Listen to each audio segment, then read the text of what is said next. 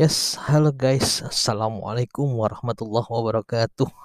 Gimana kabarnya? Kabarnya nih mudah-mudahan sehat selalu nih ya. Di PPKM darurat berikutnya nih.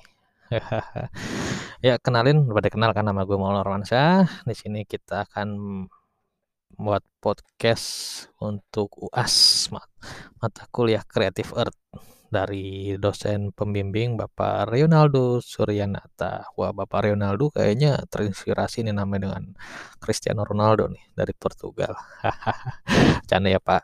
Just kidding, just for luck. Oke, di sini kita akan membahas masalah futsal. Futsal sendiri adalah uh, hobi sih. Hobi karena dulu saya bermain sepak bola bes lapangan besar karena dalam waktu sekarang ini lapangan besar itu sudah jarang lahannya karena udah dibangun sama apa namanya sama perumahan sama gedung. Jadi ya sekarang beralih ke futsal. Nah futsal sendiri itu adalah uh, sepak bola mini kali ya. Sama sih sistemnya kayak sepak bola. Jadi itu kalau sepak bola besar itu 11 orang pemainnya kalau futsal itu terdiri dari lima orang, satu kiper dan empat pemain.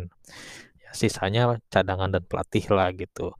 Jadi uh, apa futsal ini lebih uh, sedikit ya pemain cuma mobilitasnya lebih banyak karena emang dengan lapangannya yang kecil kita di apa bagaimana strategi kita mengatur untuk permainan futsal tersebut. Jadi sejarahnya futsal nih itu udah lama juga ya kalau dibaca-baca dari tahun 1930 oleh Juan Carlos Ceriani seorang guru dari Uruguay. Wah itu mah udahlah jauh banget itu.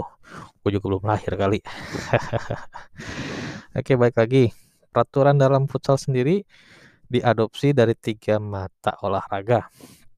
Satu yaitu dari sepak bola basket dan polo air. Contohnya untuk uh, bola tidak boleh terkena tangan itu sama kayak seperti apa? Seperti sepak bola umumnya.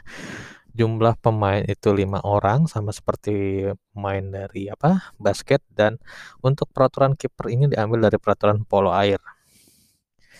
Nah, football itu eh sorry football futsal itu bisa dikenal juga dengan football salah atau permainan sepak bola dalam ruangan. Kalau dengar-dengar football salah nih, apa yang namanya keinget sama ini ya nih game. Game football salah di PS waktu keren tuh. Salah satu player ke sukaan gue Ronaldinho tuh. Waduh tekniknya tuh goyang-goyang goyang-goyang lama-lama lemes goyang. Iyalah goyang mulu. Main bolanya kagak. Dan lanjut lagi manfaat main futsal sendiri itu banyak sih guys jadi futsal itu beda dengan lapangan besar. Satu meningkatkan kemampuan untuk mengambil keputusan. Jadi kemampuan kita untuk mengambil keputusan gimana nih? Karena lingkupnya kecil bola tuh jangan lama-lama di kaki kita. Kalau bisa kita oper kerja sama sama teman arah bola harus ke mana? Arah teman harus ke mana? Kita harus cermat membaca situasi yang ada. Yang kedua adalah meningkatkan kekuatan tubuh khususnya kaki. Ya karena kenapa futsal itu sifatnya mobilitasnya tinggi karena pemain itu tidak bisa diam di satu tempat. Dia harus bergerak maju dan mundur, menempatkan posisi agar strategi yang dijalankan itu bisa berhasil dan mencapai kemenangan. Terus meningkatkan kepercayaan diri. Nah, banyak dari kita pemain-pemain itu kurang percaya diri kalau memegang bola ya. Di sini salah satu apa namanya melatih kepercayaan diri kita nih dalam memegang bola apakah bola itu bisa kita uh, alihkan ke teman kita atau konsentrasi kita untuk melewati lawan? Yang ketiga yang selanjutnya meningkatkan kreativitas. Ya kreativitas kita gimana? Karena emang strategi di futsal tuh benar-benar muter.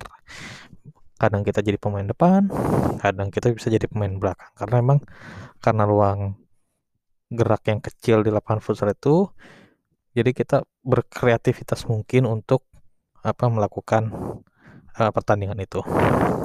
Terus berikutnya uh, futsal itu disukai di Indonesia itu hampir semua kalangan ya. Dari mulai anak-anak, bapak-bapak sampai kita remaja. Bahkan sekarang ada futsal wanita. banyak sih penggemarnya, simple sih futsal dan alat-alat olahraganya juga nggak nggak harus mewah sih, gitu. Ya kurang lebihnya sih gini aja gini, dari podcast saya. Ya terima kasih banget nih untuk Pak Ronaldo Suryanata, asli, eee, keinginan saya membuat podcast selanjutnya ada banget, cuma saya harus nyontoh dari podcast-podcast orang-orang yang udah udah biasa membuat podcast ini. Jadi intinya saya terima kasih Pak untuk belajar podcast ini, mudah-mudahan ke depannya saya bisa berkembang dan membuat podcast-podcast yang lebih menarik. Terima kasih. Assalamualaikum warahmatullahi wabarakatuh. See you. Salam sehat, Undira Jaya. Huh.